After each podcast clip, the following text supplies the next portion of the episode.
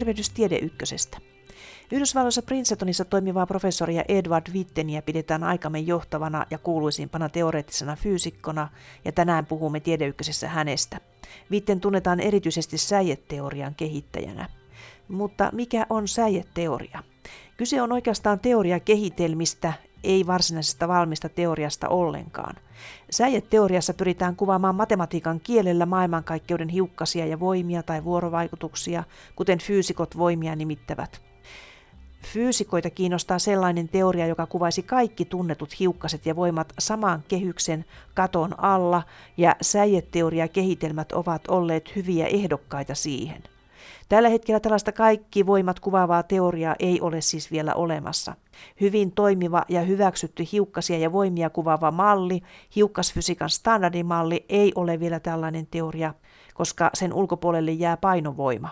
Se kuvaa siis kyllä muut voimat, heikon ja vahvan vuorovaikutuksen sekä sähkömagneettisen vuorovaikutuksen, nämä kolme tunnettua voimaa, mutta painovoima jää sen ulkopuolelle. Haastateltavana on tiedeykkösessä dosentti Klaus Montonen Helsingin yliopistosta ja tätä ohjelmaa toimittaa Sisko Loikkanen. Klaus Montonen on tutkinut säijeteoriaa Helsingin yliopistossa. Puhumme hänen kanssaan Edward Wittenin työstä ja säijeteoriasta ja sen kehityksestä. Dosentti Klaus Montonen, minkälainen henkilö on Edward Witten? Hänestä sanotaan, että hän olisi tämän hetken kuuluisin teoreettinen fyysikko, niin onko hän sitä? Se pitää kyllä paikkansa. Voisi sanoa, että hän on, on siis tämä aikajakso, joka alkoi noin vuonna 1980 ja siitä eteenpäin, niin hän on, on kyllä se henkilö, joka on johtanut tätä teoreettisen fysiikan kehitystä enemmän kuin kukaan muu. Ja sehän voidaan ihan tilastollisesti osoittaa, että hän on kirjoittanut yli 400 julkaisua, joihin on viitattu yli 140 000 kertaa. Ja hänen H-indeksinsä, ja nyt minun täytyy selittää, mikä H-indeksi on, se on nyt äh, tätä tieteentekijöiden nokkimisjärjestyksessä uusi keksintö.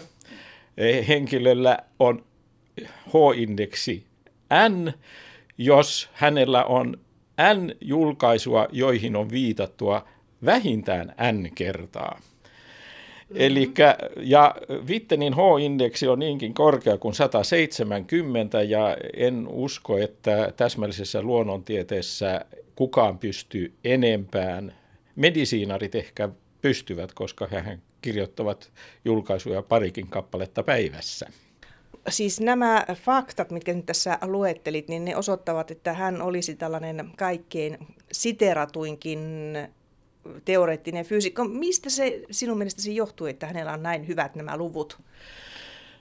Siitä on monta selitystä. Ensinnäkin hän on keksinyt uusia asioita, jotka ovat osoittautuneet hyvin merkittäviksi. Hän on ollut mukana myöskin selittämässä muiden keksintöjä tavalla, jotka tekevät ne ymmärrettäviksi meille tavallisille fyysikoille. Eli siinä hänellä on ollut erittäin tärkeä tällainen ehkä pedagoginen rooli, ja hän on opettanut, miten me voimme käytännöllisesti käyttää monta eri modernin matematiikan menetelmää. Ja vielä lisäksi hän on niitä tutkijoita, jotka ovat pystyneet lähentämään uudestaan nyt fysiikan ja matematiikan toisiinsa.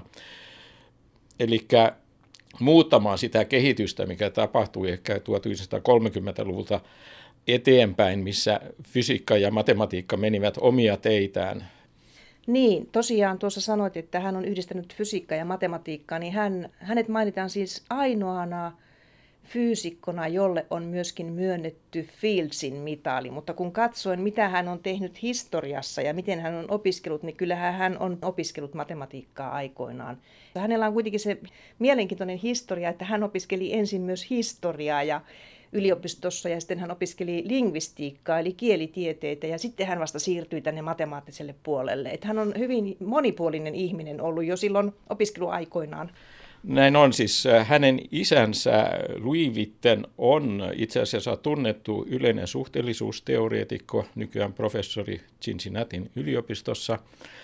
Ja hän, hän huomasi pian, että hänen pojallaan oli huomattavia matemaattisia lahjakkuuksia ja antoi hänelle luettavaksi matematiikan kirjoja, mutta sitten hän ei kuitenkaan, eikä vanhemmat, Edward Wittenin vanhemmat eivät painostaneet häntä erityisesti matematiikkaan suuntaan, mikä nyt Witten tänä päivänä sanoi, että se ehkä hidasti häntä muutaman vuoden, että ennen kuin hän löysi oman tiensä, että se pitää paikkansa. Hänen ensimmäinen yliopisto tutkintonsa on pääaineena historia ja, ja sivuaineena lingvistiikat.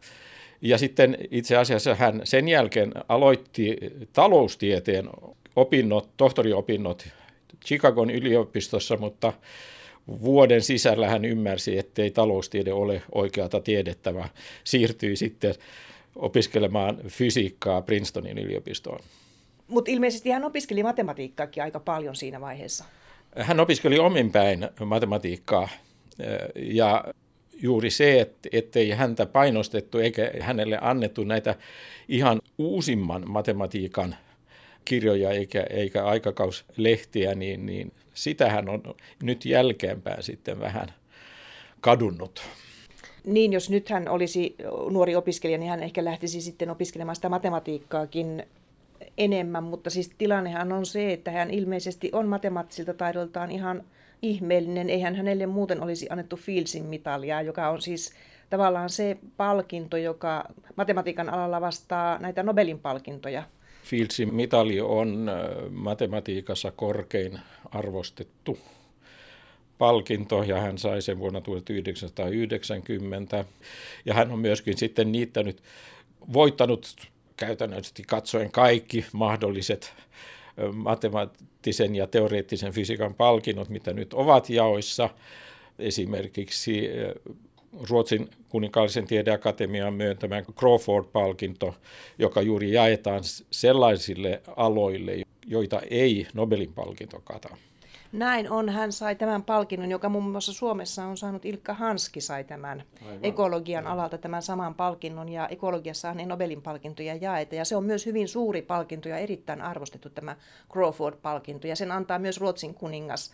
Ruotsin kuninkaan kädestä käydään hakemassa se palkinto. Joo, se on, ja se on rahamäärältään yhtä suuri kuin Nobelin palkinto. Niin, Vitten ei ehkä voi saada Nobelin palkintoa vai mitä ajattelet? Voisiko hän fysiikassa tehdä sellaisen työn, että hän voisi tulla palkituksi fysiikassa? Kyllä se on ihan mahdollista, että siis hän, hän on tehnyt paljon muutakin kuin säijeteoriaa, myöskin kiinteän olomuodon fysiikkaa, kosmologiaa, hiukkasfysiikkaa ja hänellä on siinä kumppaneiden kanssa sellaisia ihan hyviä uusia ideoita, jos ne osoittautuvat tärkeiksi ja ratkaisevaksi ja uusia ilmiöitä selittäviksi, niin kyllähän voi vielä myöskin fysiikan Nobelin palkintokin saada. Hän on hyvin vireä vielä edelleenkin, että koko ajan häneltä tulee uutta julki, näitä julkaisuja, eli siis kenties hän vielä saavuttaa tällaisenkin kuin Nobelin palkinnon. No, hän on jo 67 vuotta vanha ja sanotaan, että ainakin matemaatikot ovat parhaimmillaan alle 35 vuoden ikäisinä, että hänestä sitten parasta ennen päivämäärä on jo aikoja sitten mennyt, mutta, mutta on ihan totta, että hän on edelleenkin aktiivinen, ei ehkä samaan tahtiin kuin parhaimpina vuosinaan, mutta ei hän ole ollenkaan vielä vetäytynyt vanhuuden lepoon näin on. Hän on aktiivinen tutkija edelleenkin Princetonissa, missä hän työskenteli siis siinä instituutissa, missä Einsteinkin aikoinaan työskenteli, eli Institute for Advanced Study. Tämä on tämän instituutin nimi. Edward Witten silloin aikoinaan opiskeli Princetonin yliopistossa, mutta sitten hän käväisi myöskin Harvardissa ja oli pienen jakson myöskin Oxfordissa, että hän on kiertänyt näitä huippuyliopistoja, maailman johtavimpia yliopistoja silloin aikoinaan nuorempana. Kyllä, no tämä on ihan normaalia. Mekin täältä Helsingistä lähetämme juuri valmistuneita tohtoreita mieluimmin ulkomaille lisää oppia hakemaan ja lisää kokemusta hakemaan. Se on ihan normaalia tieteentekijän koulutusta tänä päivänä. Haluaisin nimenomaan nostaa esille tämän hänen Oxford-jaksonsa, joka muodostui hyvin tärkeäksi ja syy oli siinä, että hänet kutsui Oxfordiin tunnettu matemaatikko Michael Atiyah, nykyisin jo aateloitu Sir Michael, jonka ohjelmassa oli nimenomaan käyttää uusia löytöjä teoreettisessa fysiikassa matematiikan hyväksi. Eli hän Atia on ollut Mittenin tällaisena mentorina koko Vittenin karjäärin aikana ja myöskin hänen voimakas puolesta puhuja. Eli hän on, on, Sir Michael aina muistaa kehua Vitteniä, kun hän vaan pääsee siihen. Edelleenkin siis. Edelleenkin, no Sir Michael on jo lähellä 90 vuotta vanha, mutta se oli ensisijaisen tärkeää muun muassa siihen, että, että Vittenille myönnettiin Fieldsin palkinto, oli Sir Michaelin panostus ja hänen esille tuomat Vittenin suuret ansiot tällä alueella.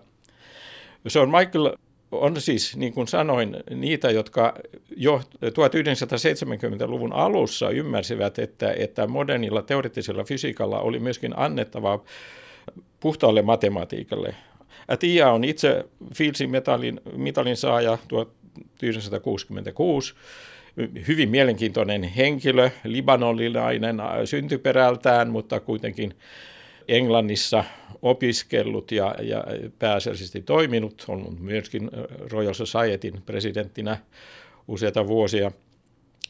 Mutta hän keräsi ympärilleen sitten juuri, hän oli silloin professorina Oxfordissa, ympärilleen Oxfordissa nuoria matemaatikkoja, jotka aloittivat tämän työn yhdistämisen. Ja ehkä tunnetuin edustaja on, on sellainen kuin Simon Donaldson, joka on nykyään Imperial Collegein professorina ja myöskin toimii tässä Simon matemaattisessa instituutissa Yhdysvalloissa, joka sitten käytti näin niin sanottuja Yang-Mills-teorioita, eli mittakenttäteorioita, niitä esimerkiksi juuri meidän standardimallihan rakentuu juuri näihin teorioihin, osoittamaan, että juuri neliulotteisilla monistoilla on joitakin hyvin erikoislaatuisia ja odottamattomia ominaisuuksia, joita ei oltu ollenkaan pystytty ennustamaan, että näin on. Ja, ja tässä nimenomaan käytettiin tätä fysiikasta saatua, saatua menetelmiä hyväksi. Ja No, voimme myöskin sanoa, että, että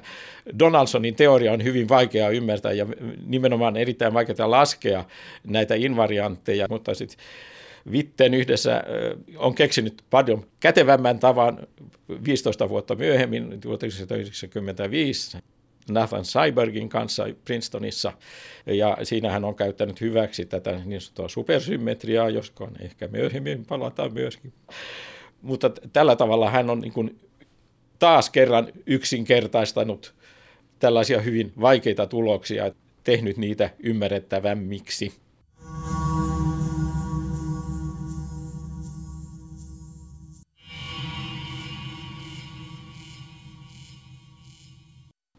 Hän oli siellä Oxfordissa 77-78, siis vuoden visiting scientist. Kyllä hän teki siinä huomattavaa työtä.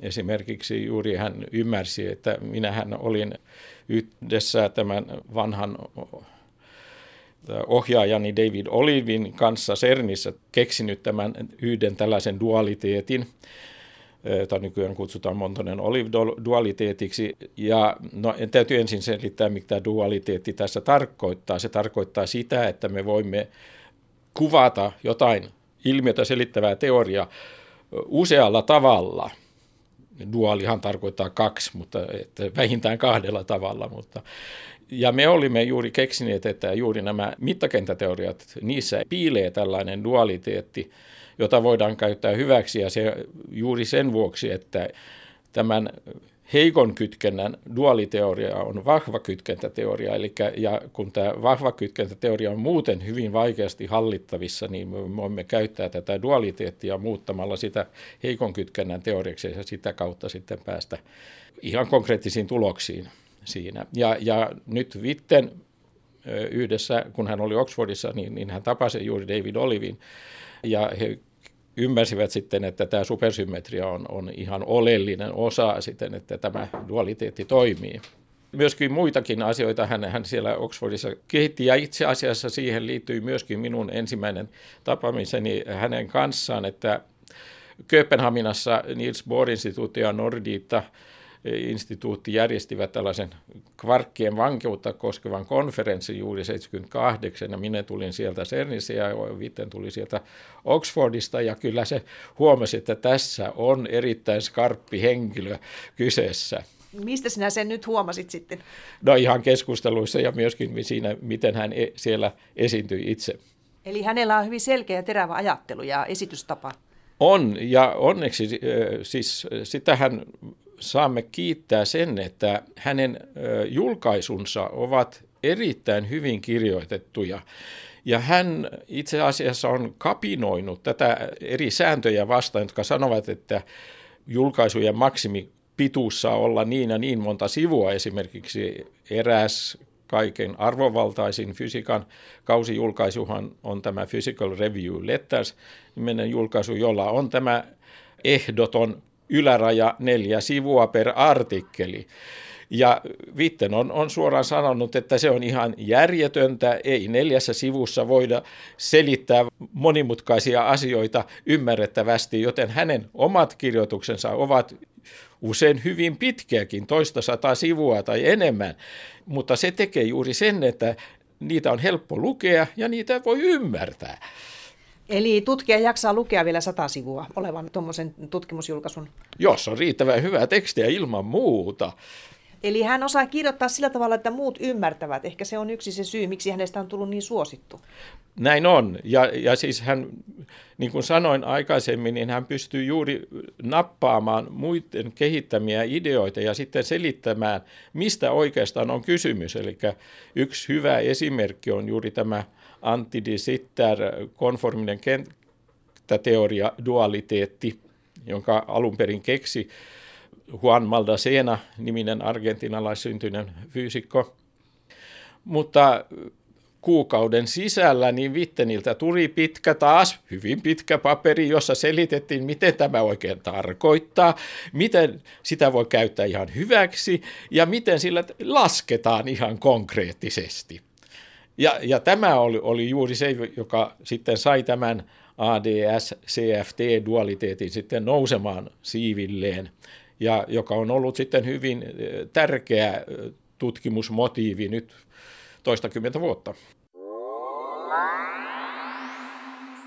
Ja itse asiassa se koko idea, että jos meillä on, on n-ulotteinen olio, jonka fysiikkaa me haluamme tutkia, niin joissakin tapauksissa se voidaan yhtä hyvin kuvata yhtä ulottuvuutta vähemmän omaavalla olion ominaisuuksilla. Ja tässä on nimenomaan, tässä alkuperäisessä dualiteetissa oli nimenomaan kysymys säijeteoriasta tässä tällaisessa kymmenulotteisessa avaruudessa ja sitten, josta viisi ulottuvuutta on, ovat näin triviaaleja, joilla ei ole reunaa, mutta sitten tämän ylitse jäävän viisiulotteisen avaruuden reunalla, joka on neliulotteinen, eli niin kuin meidän tavanomainen avaruusaikamme. Ja tavallisella kenttäteorialla tällä neliulotteisella niin sanotun niin kuin pinnalla voidaan sitten kuvata tätä koko kymmenulotteista säijeteoriaa. Ja tämä päinvastoin, eli voidaan käyttää molempiin suuntiin tämä dualiteetti. Puhuit mittakenttäteoriasta. Onko kyse sellaisesta teoriasta, joka on todella tämän hiukkasfysiikan standardimallin taustalla? Kyllä, siis se, nämä mittakenttäteoriat ovat tietty luokka kvanttikenttäteorioita, ja meidän nykynäkemyksemme mukaan niin kaikki luonnossa esiintyvät kvanttikenttäteoriat kuuluvat tähän luokkaan. Ja no, standardimalli on yksi, mutta kaikki standardimallin ajateltavissa olevat laajennukset kuuluvat myöskin siihen luokkaan. Klaus Montonen puhui äsken jopa kymmenestä ulottuvuudesta. Säijeteoriat ovat siinä mielessä ihmeellisiä, että niissä on enemmän ulottuvuuksia kuin mitä me tunnemme ympäristössämme. Meillä on neljä ulottuvuutta, kolme avaruusulottuvuutta ja aika, mutta säijeteorioissa ajatellaan ulottuvuuksia olevan enemmän. Tuo hiukkasfysiikan standardimalli on voimassa oleva fysiikan teoria, jossa kuvataan tunnetut maailmankaikkeuden hiukkaset ja vuorovaikutukset tai voimat lukunottamatta painovoimaa. Fyysikot haluavat kehittää yhtenäisen teorian, joka kattaisi saman katon alla kaikki vuorovaikutukset, myös painovoiman. Painovoimaa, gravitaatiota kuvataan Einsteinin yleisessä suhteellisuusteoriassa, joka on klassinen fysiikan teoria, ei kvanttiteoria. Fyysikot toivovat saavansa painovoimankin nyt kvanttiteorian piiriin. Miten voitaisiin luoda kvanttigravitaation teoria, joka sisältää siis painovoiman gravitaation? Tässä on iso kysymys fyysikoilla ratkaistavana. Säijeteorioista on odotettu putkahtavan tällainen kaiken teoria, mutta tässä ei ole siis vielä onnistuttu. Säijeteorioissa on sekin mielenkiintoinen piirre, että niissä hiukkasen ajatellaan esimerkiksi olevan kuin värähtelevä säie. Joskus säijeteorian hiukkasta kuvataan kitaran kieleksi tai venytetyksi kumirenksuksi. Dosentti Klaus Montonen. Nyt on niin, että meidän luontomme on kvanttifysiikan hallitsema. Ja tämä meidän tutumpi klassinen fysiikka on, on vain sitten sen rajatapaus, joka pätee, usein pätee erittäin hyvin, mutta, mutta ei ole se tärkein teoria. Ja nyt yleensä käy niin, että kun kvanttiteoriasta mennään tähän klassiseen rajaan, niin tämän systeemin symmetriat kasvavat. Eli tällä klassisella systeemillä on enemmän symmetrioita kuin tällä kvanttisysteemillä. Tätä ilmiötä kutsutaan vähän hassulla nimellä anomalioita, kvanttianomalioita, kun ajatellaan, että mennään toiseen suuntaan, että aloitetaan klassisesta teoriasta ja siirrytään kvanttiteoriaan, niin, niin nämä klassiset symmetriat itse asiassa rikkoutuvat tämän kvanttianomalioiden ansiosta.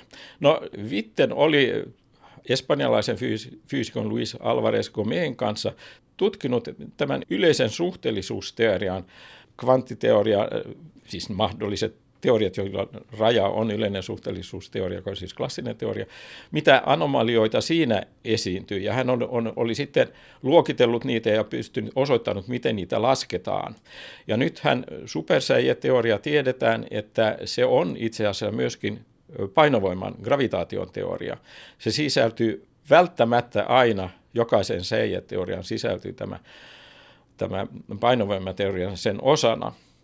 Ja juuri tätä tulosta, Wittenin ja Alvarez Gomeen tulosta, pystyivät sitten juuri Mike Green ja John Schwartz soveltamaan näihin supersäijäteorioihin ja osoittanut, että yllättävää kyllä oli nimenomaan tietyissä supersäijäteorioissa nämä kaikki anomaliat hävisivät, jotka, jotka olivat sitten edellytys sille, että, että sillä teorialla oli niitä hyvin, hyviä ominaisuuksia, mitä siinä supersäijäteorialla sitten voi olla. Tämä oli sitten se tulos, eli ne, ne Green ja Schwartz osoittivat, että juuri tietyn tyyppiset säijäteoriat, niissä näitä anomalioita ei esiinny. Ja tämä oli niiden se lähtölaukaus sitten pian sen jälkeen äh, David Gross ja kumppanit Princetonissa osoittivat, että oli myöskin toinen luokka näitä teorioita, jossa, jossa nämä anomaliat häviävät. Ja tämä oli sitten se perusta, joihin sitten uskottiin, että koska nyt näitä mahdollisuuksia oli näin vähän, että ehkä nyt tästä sitten löytyy se kaiken teoria. Siinähän me olemme ehkä vähän pettyneet, että näin ei käynyt. No ei vielä käynyt. no kyllä se nyt näyttää siltä, että ei käy, mutta joo, näin. No sanotaan ei vielä, ollaan optimistisia. Luin tekstiä Edward Wittenistä, niin sanottiin, että hän yhdisteli säijeteorioita. Näki, että eri säijeteorioissa oli yhtäläisiä piirteitä ja sitten hän lopulta sai aikaan tällaisen M-teorian. Joo, tämä tulee myöhemmin, eli tämän ensimmäisen supersäijäteorian vallankumouksen aikana niin kun tutkittiin juuri, mitkä olivat nämä mahdolliset teoriat. Niistä tuli loppujen lopuksi viisi kappaletta, mutta sitten nehän elävät kymmenessä ulottuvuudessa, eli sitten miten kuudesta ulottuvuudesta päästään eroon, kertoo sitten, minkälainen maailma tässä pienessä energiaskaalassa, mitä nyt ihminen, missä ihminen elää, miltä se näyttää. Ja siellä Wittenillä oli, oli se ratkaiseva myöskin panos se, että hän ymmärsi, että nämä ylimääräiset kuusi ulottuvuudet, siinä ei ollutkaan kovin monta mahdollisuuksia. Eli me tiedämme tästä hiukkasfysiikan standardimallista, että juuri nämä spin-puolihiukkaset, eli fermionit, niillä on se ominaisuus, että ne, jotka pyörivät äh, niin kuin vasenkätinen ruuvi, niillä on eri ominaisuudet kuin ne, jotka pyörivät niin kuin oikeankätinen ruuvi. Ja äh, tämä on itse asiassa hyvin vaikeaa saada aikaan, kun äh, niin sanotaan, että kompaktifioidaan säijeteoriaa, eli vähennetään näitä suuria ulottuvuuksia kymmenestä neljään. Mutta Viitten ymmärsi, että, että tähän soveltuu nämä niin sanot Kalabi-Jau-monistot, jotka olivat juuri tätä ennen juuri Shintung Yao niminen fyysikko osoittanut, että niitä todellakin on olemassa. Tämä herra Kalabi, joka on italialaissyntyinen matemaatikko, oli otaksunut, että näitä on. Eli hän oli lausunut tällaisen hypoteesin, että tällaisia monistoja tosiaankin on olemassa. Ja sitten Yao tosiaankin pystyi osoittamaan, että niitä on ja myöskin rakentamaan sellaisia ihan konkreettisesti. Ja, ja Vitten sitten ymmärsi, että tässä on se avain siihen oikeaan kompaktifikointiin, ja hän pystyi sitten yhteistyötoverittensa kanssa osoittamaan, että tällä tavalla voidaan saada tällaista standardimallin tyyppisiä maailmoja aikaiseksi neljässä ulottuvuudessa. No, näitä mahdollisia teorioita osoittautui sitten olemaan loppujen lopuksi viisi kappaletta, joilla oli sitten eriskummallisia nimiä, joihin emme ehkä tarvitse mennä. Siinä on tyyppi 1 ja tyyppi 2 ja A ja B ja niin poispäin. Alun perin oli, oli toivottu, että siitä löytyy vain yksi, joka täyttää kaikkia ehtoja, mutta niitä löytyikin viisi. No sitten Witten pystyi osoittamaan, että, että näiden teoreiden välillä vallitsi tällaisia yhteyksiä, eli voidaan tietyillä muunnoksilla kuvata niitä toisiinsa – ja sinne tuli kuudenneksi mukaan myöskin tällainen teoria, niin kuin, jossa on ulottuvuuksia vielä yksi enemmän, eli 11 ulotteinen supergravitaatioteoria. Ja näiden välillä oli tällainen verkosto näitä kuvauksia. Ja tämä antoi sitten hänelle aiheen olettaa, että ne ovat kaikki yhteisen teorian eri rajamuotoja. Ja tälle yhteiselle teorialle, jota hän, jota hän ei ole täsmällisesti pystynyt rakentamaan, eikä kukaan vieläkään, niin sille annettiin sitten tämä nimi M-teoria. No mistä se M tulee? No M nyt Vitten itse asiassa on valoittanut tätä Alun perin nämä säijeteoriat sanottiin, että siinä kuvataan kaikki hiukkaset niin kuin se olisivat tällaisia yksulotteisia säikeitä, jotka sitten värähtelevät eri tyyppiin ja eri tahtiin ja niin poispäin. Ja, ja sillä tavalla saadaan kaikki eri alkeishiukkaset. Mutta jo tässä vaiheessa, siis noin vuonna 1990, ymmärrettiin, että tämä säijeteoria olikin paljon rikkaampi se ei vaan kuvannut yksulotteisia säikeitä, vaan myöskin näitä eri ulotteisia membraaneja. Nythän meillä siis, muistakaa, että meillä on kymmenen ulottuvuutta, jolloin me voimme pelata, että me voimme rakentaa, rakentaa kaksi ulotteisia, jotka olevat niin kuin membraaneja siinä mielessä, mitä me käytämme tätä sanaa, mutta sitten kolme ulotteisia membraaneja, neljä ulotteisia ja niin poispäin. Ja tietyllä tavalla nämä Wittenin ja kumppanien löytämät kuvaukset eri supersäijäteorioiden välillä, niin voitiin helposti rakentaa, tai suhteellisen helposti rakentaa, mikään ei ole oikein helppoa tässä pelissä. Ja Vitten kuitenkin katsoi, ei tämä membraani yrite ollut se lopullinen totuus tässä, mutta se oli tällainen alku askel teorian rakentamisessa ja sitten hän otti, ei halunnut kutsua tätä teoriaa membraaniteoriaksi, vaan otti vaan sen ensimmäisen kirjaimen, kirjaimen sieltä, että kutsui M-teoriaksi, mutta sitten vähän muuthan ovat keksineet sitten, että tämä M voi tarkoittaa juuri kuin magic mysterio tai mitä vaan. Mother myöskin käytetty. Mother on, on yksi esitys, koska sitten tuli toinen mahdollinen, joka on sitten F-teoria, joka on father-teoria. Tuossa puhuit noista membraaneista, niin jos ajatellaan, että on kaksiulotteinen membraani, niin täytyykö se ymmärtää se membraani eräänlaisena pintana tai on kolmiulotteinen? Ehkä sitä voisi visualisoida pintana. Kaksulotteinen membraani on ilman muuta pinta ja, ja kolme, kolme braani on, on, on sitten tällainen kokonainen tavallisen kolmeulotteisen avaruuden osa. Sitten on vähän vaikeampi havoitella näitä neliulotteisia ja viisulotteisia braaneja. Sitä on hyvin vaikea visualisoida.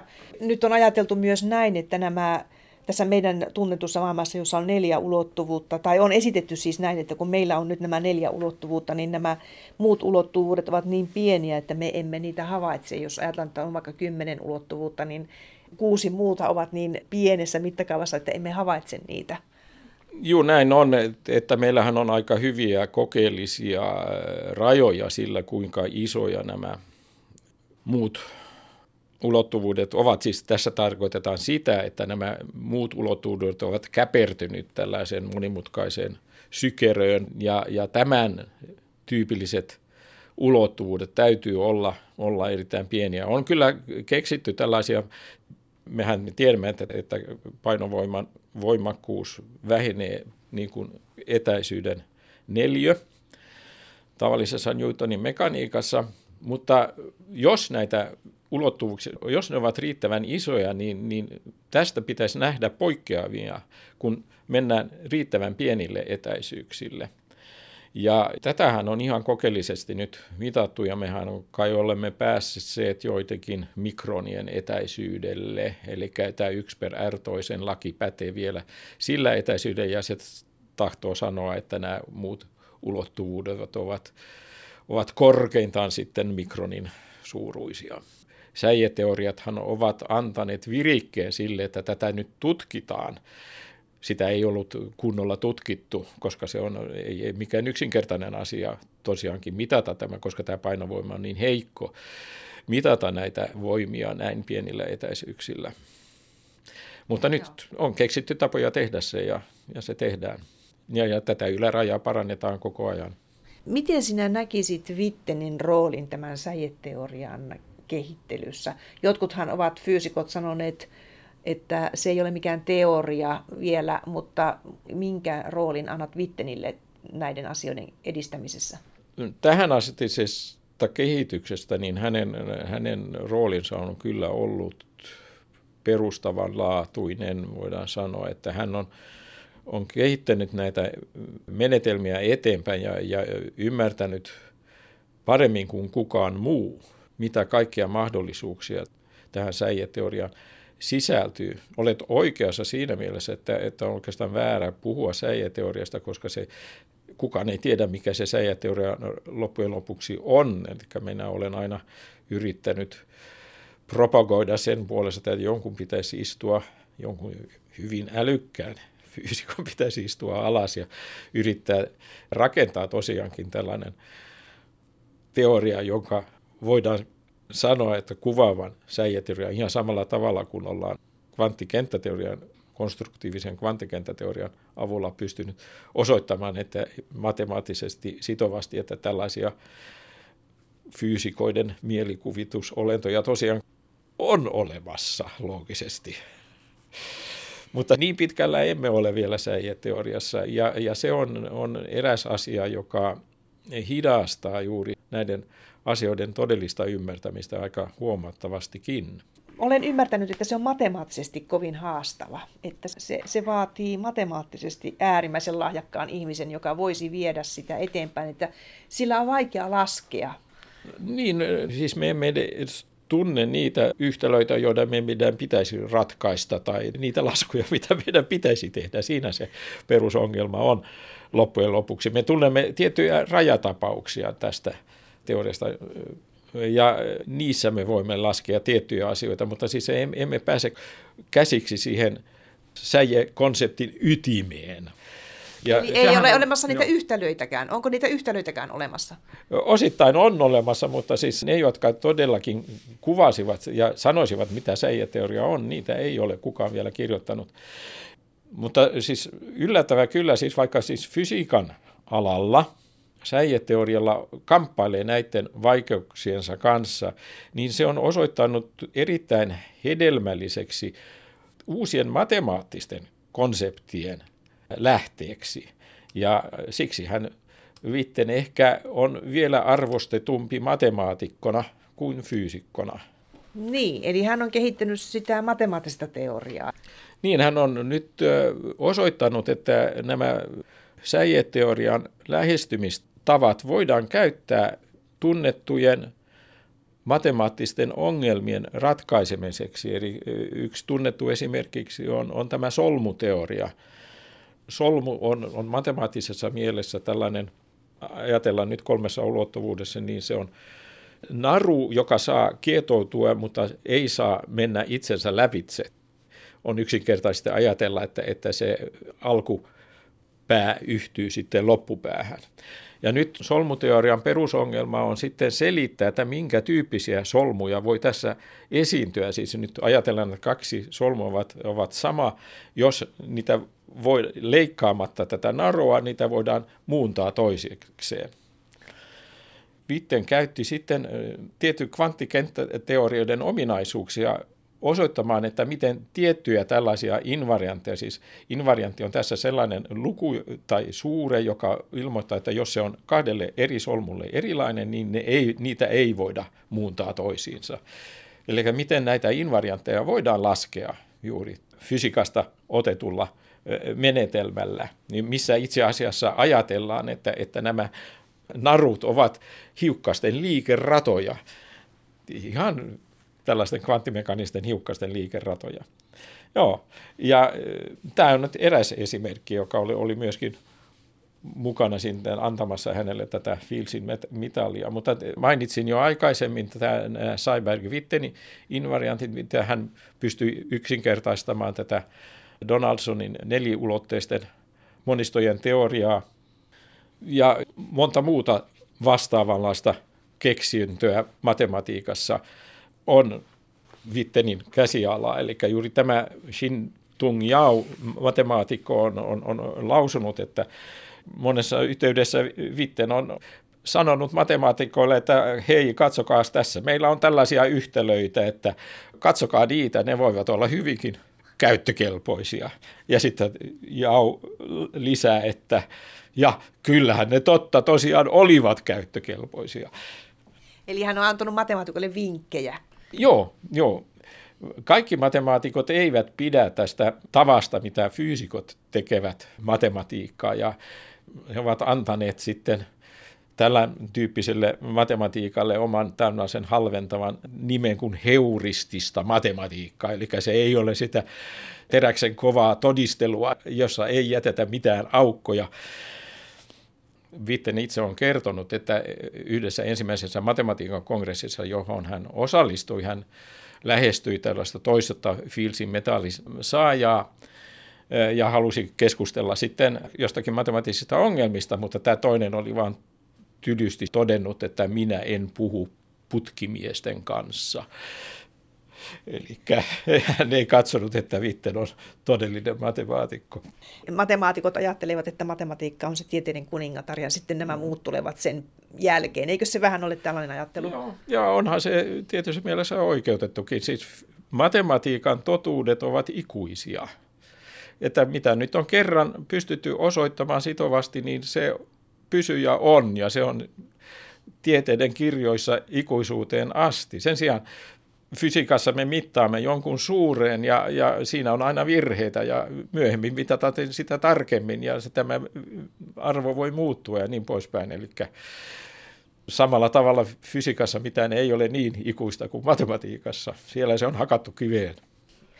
Viittasit siihen, että säijeteoria on nyt vähän ikään kuin passee, eli sitä nyt ei enää sitten kannattaisi ajatella hiukkasteorian perustana. Mutta miten Vittenin osalta tämä tilanne jatkuu? Siis jatkaako hän edelleen säijeteorian parissa? Olen ymmärtänyt, että hän tutkii aika monenlaisia muitakin aiheita nykyisin. Kyllä näin on. Siis säijeteoria on ehkä juuri nyt sellaisessa vaiheessa, että edistystä ei juuri näy, että se on tällaisessa pysähtyneisyyden tilassa, mutta kyllä se varmasti sieltä vielä nousee, kunhan joku keksii jotain uutta. Mutta se on totta, kyllä Vitten vieläkin harrastaa myöskin säieteoriaa, mutta siis hän on myöskin, niin kuin mainitsin, näissä muissa fysiikan aloilla, mutta myöskin esimerkiksi informaatioteoriassa nyt tehnyt töitä. Eli hänellä on juuri tämän laajan matemaattisen tuntemuksensa ansiosta mahdollisuus taklata oikeastaan mitä ongelmaa tahansa, joka voidaan muotoilla matemaattisesti. Niin, eli hän pystyy ikään kuin joustavasti siirtymään alalta toiselle niillä matemaattisilla konsteilla. Joo, näin voidaan sanoa. Nyt mennään tähän säijeteoriaan tässä välillä. Klaus Montonen, olet itsekin tutkinut säijeteoriaa. Siis miten sinä nyt sanoisit tavallisille kansalaisille, että mikä on säijeteoria? No säijeteoria, jos oli alun perin se idea, että kaikki materia rakentuu yksi ulotteisista säikeistä ja ne eri muodot, mitä me näemme materiassa, johtuvat juuri siitä, että nämä säikeet voivat värähdellä eri tavoilla, mutta teoriahan on tästä alkuperäisestä ajatuksestaan kehittynyt hyvin laajakantoiseksi teoriaa vyyhteeksi ja ymmärretään, että, että nämä perusideat mahdollistavat myöskin hyvin monenlaisten otuksien olemassaoloa, niin kuin mainitsin, että ei vain yksi ulotteisia säikeitä, vaan sitten myöskin näitä moniulotteisempia otuksia, joita yleisnimellä kutsutaan braaneiksi, ja sanahan tulee membraanista, joka on, on siis kaksiulotteinen otus. Ja, ja näitä siis esiintyjä sitten, niissä voidaan kuvata mustia aukkoja ja, ja ties mitä eksoottisia otuksia. Eli siinä mielessä säijäteoriat ovat, ovat niin yleisiä, että, että niihin kyllä mahtuu kaikkia, mitä me voimme ajatella, mutta toisaalta emme voi sitovasti osoittaa, että se maailma, mitä me näemme ympärillämme, on juuri täsmälleen seuraa tästä säijäteoriasta. Että siellä, siellä olemme vielä – aika kaukana lopputuloksesta ja juuri nyt niin, niin en, en näe itse, että mistä tästä nyt pitäisi lähteä eteenpäin. Perusideana on kuitenkin se siinä säijeteoriassa, että se hiukkanen määritellään eri tavalla säijeteoriassa. Joo, se ei ole siis pistemäinen tai lähes pistemäinen otus, vaan, vaan sillä on rakennetta. Ja se on se ehkä se perusidea, joka erottaa kirjallisuudessa kuvataan sitä niin, että se on tämmöinen värähtelevä säie. Niin, se on eräs mahdollisuus. Niin, eli se voidaan selittää monella tavalla se säie tai se säijeteorian perusta, se hiukkasen olemus. Joo, siis se, se on juuri, ja tähän palataan juuri näihin dualiteetteihin, josta puhuttiin aikaisemmin tässä. Eli tietyssä katsantotavassa tässä on, on tavanomaisesta säikeestä kysymys. Toisessa katsantotavasta se on moniulotteisempi otus, joka siellä, ja, ja kumpi, kumpi katsanto on käytännöllisempi käyttää, niin se, se juuri riippuu siitä, että mitkä ilmiöt voidaan toisessa katsantotapassa laskea pidemmälle kuin toisessa. Kuulostaa varsin monimutkaiselta tämä. Niin se on. Me itsekään oikein ymmärrä, mistä me puhutaan. niin, niin, eli ette ymmärrä. Emme oikeastaan ymmärrä, mistä me puhutaan, mutta puhutaan kuitenkin. ihan, ihan joustavasti se on hyvin mielenkiintoista, koska sitä ei voi nähdä. Kuinka pieniä ne ovat sitten, siis ne ovat hiukkasen kokoisia, se mikä me nyt oletetaan olevan tämmöinen normaali hiukkanen, niin ne ovat niin pieniä ne rakenteet siellä, jos ajatellaan, että se on siis säie, säijemäinen edes.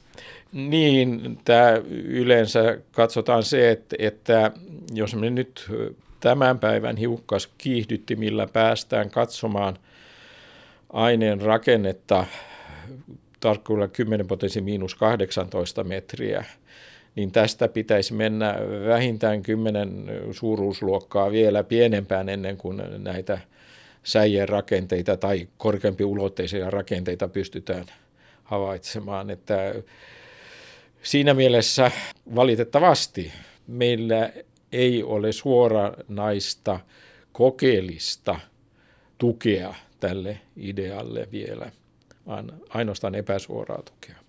Klaus Montonen, olet tavannut tämän säijeteoreetikon ja tämän kuuluisan matemaatikon tai fyysikon Edward Wittenin. Minkälainen ihminen hän on sinusta?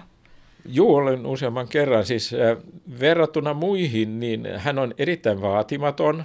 hän on itse sanonut, että itse en ole keksinyt mitään suurta, olen vaan auttanut muita tekemään pieniä edistysaskeleita. Hän ei tee isoa numeroa itsestään, hän ei esinny TV-ohjelmissa, vaikkakin hänen veljensä hän on tunnettu tällaisen TV-ohjelmien tuottaja Yhdysvalloissa. Hänellä varmasti olisi mahdollisuuksia tähän. Ja hän on myöskin hyvin avulias henkilö ja mielellään sitten antaa myöskin tunnustusta muille. Ei hän väitä, että hän itse olisi kaiken keksinyt, vaan, vaan nimenomaan sanoo, että, että hän ottaa ideoita muiltakin ja kehittää niitä eteenpäin. Ja itse asiassa mä voin sanoa, että juuri tämän Montosen olividualiteetin kohdalla, niin hän, hän on mainostanut sitä kovasti maailmalla, eli ollut minulle erittäin hyvä mainosmies. Ja, ja se on johtanut siihen, että nyt kun esimerkiksi Helsinkiin tulee matemaatikkoja ja ne tapaavat minua ja sanovat, että ai jaa, että sinä olet se Montonen, sitten ne luulevat, että minä olen suuri matemaatikko ja puhuvat sellaisia, joista nyt en sitten ymmärrä itse paljon mitään. Niin, eli Vitten on edistänyt sinun tunnettuutta. Ilman muuta, joo kyllä. Klaus Montonen, kun olet itse ollut säijeteoreetikko ja tutkinut sitä pitkän ajan ja nyt Vittenkin on sellainen, niin mikä siinä säijeteoriassa on niin kiehtovaa? Koska se ihan selvästi niille, jotka sitä tutkivat, niin se on kiehtovaa. No alun perin eh, se oli kiehtova siinä mielessä, että, että se avasi ihan uusia matemaattisia näköaloja – jotakin, jota ei aiemmin oli yritettykään tehdä. Ja se ehkä on ainakin minun mielestäni edelleenkin sen syy, miksi katson, että säijäteoriat ovat erittäin mielenkiintoisia, että niitä kannattaa tutkia. Sen jälkeen tuli tietysti tämä lupaus siitä, että tästä voidaan rakentaa kaiken teorian. Voimme keskustella pitkälti siitä, että onko tämä käsite kaiken teoria ylipäätänsä mielekäs ja voidaanko koskaan päästä sellaisen ja, ja missä mielessä ja niin poispäin. Mutta se on, oli siis ainakin fysiikan historiassa ensimmäinen mahdollinen kandidaatti tällaiselle teorialle. Ja se tietysti on, on ihan tieteen filosofisesti katsoen niin mielenkiintoinen asia. Niin, kyllä se on siis totta. Kaiken teoria se on ehkä väärä nimi sille asialle, mihin tässä pyritään. Eihän siinä kaikkia pyritä selittämään, mutta siinä pyritään tietyt asiat selittämään. Mutta mielenkiintoinen asia sinänsä tämmöinen sitten pulpahti pinnalle tällainen teorian poikainen, joka sitten suuntasi ikään kuin tutkijoita kehittämään ja lähtemään liikkeelle sen kaiken teorian edistämiseksi. Niin kaiken teoria siinä mielessä, että periaatteessa siitä voitaisiin johtaa kaikki fysiikan lait, eli juuri tämän emergenssi-ilmiön kautta.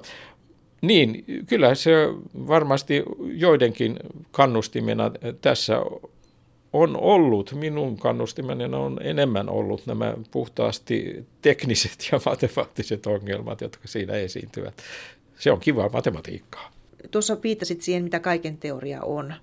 Ajatteletko itse, että maailmankaikkeutta voitaisiin, ja tätä fysiikkaa, maailmankaikkeushan perustuu tähän fysiikkaan ja matematiikkaan, että sitä voitaisiin selittää tietyillä yhtälöillä, jotka olisivat universaaleja niin, että ne muut, millä me selitämme täällä erilaisia asioita, ne muut yhtälöt täällä maan pinnalla ja tässä huoneessa, missä olemme, ja tietokoneen toiminta ja niin edelleen, että ne ovat seurausta siitä perusteoriasta, joka olisi siis yksi yhtenäinen yhtälö tai yhtälöryhmä.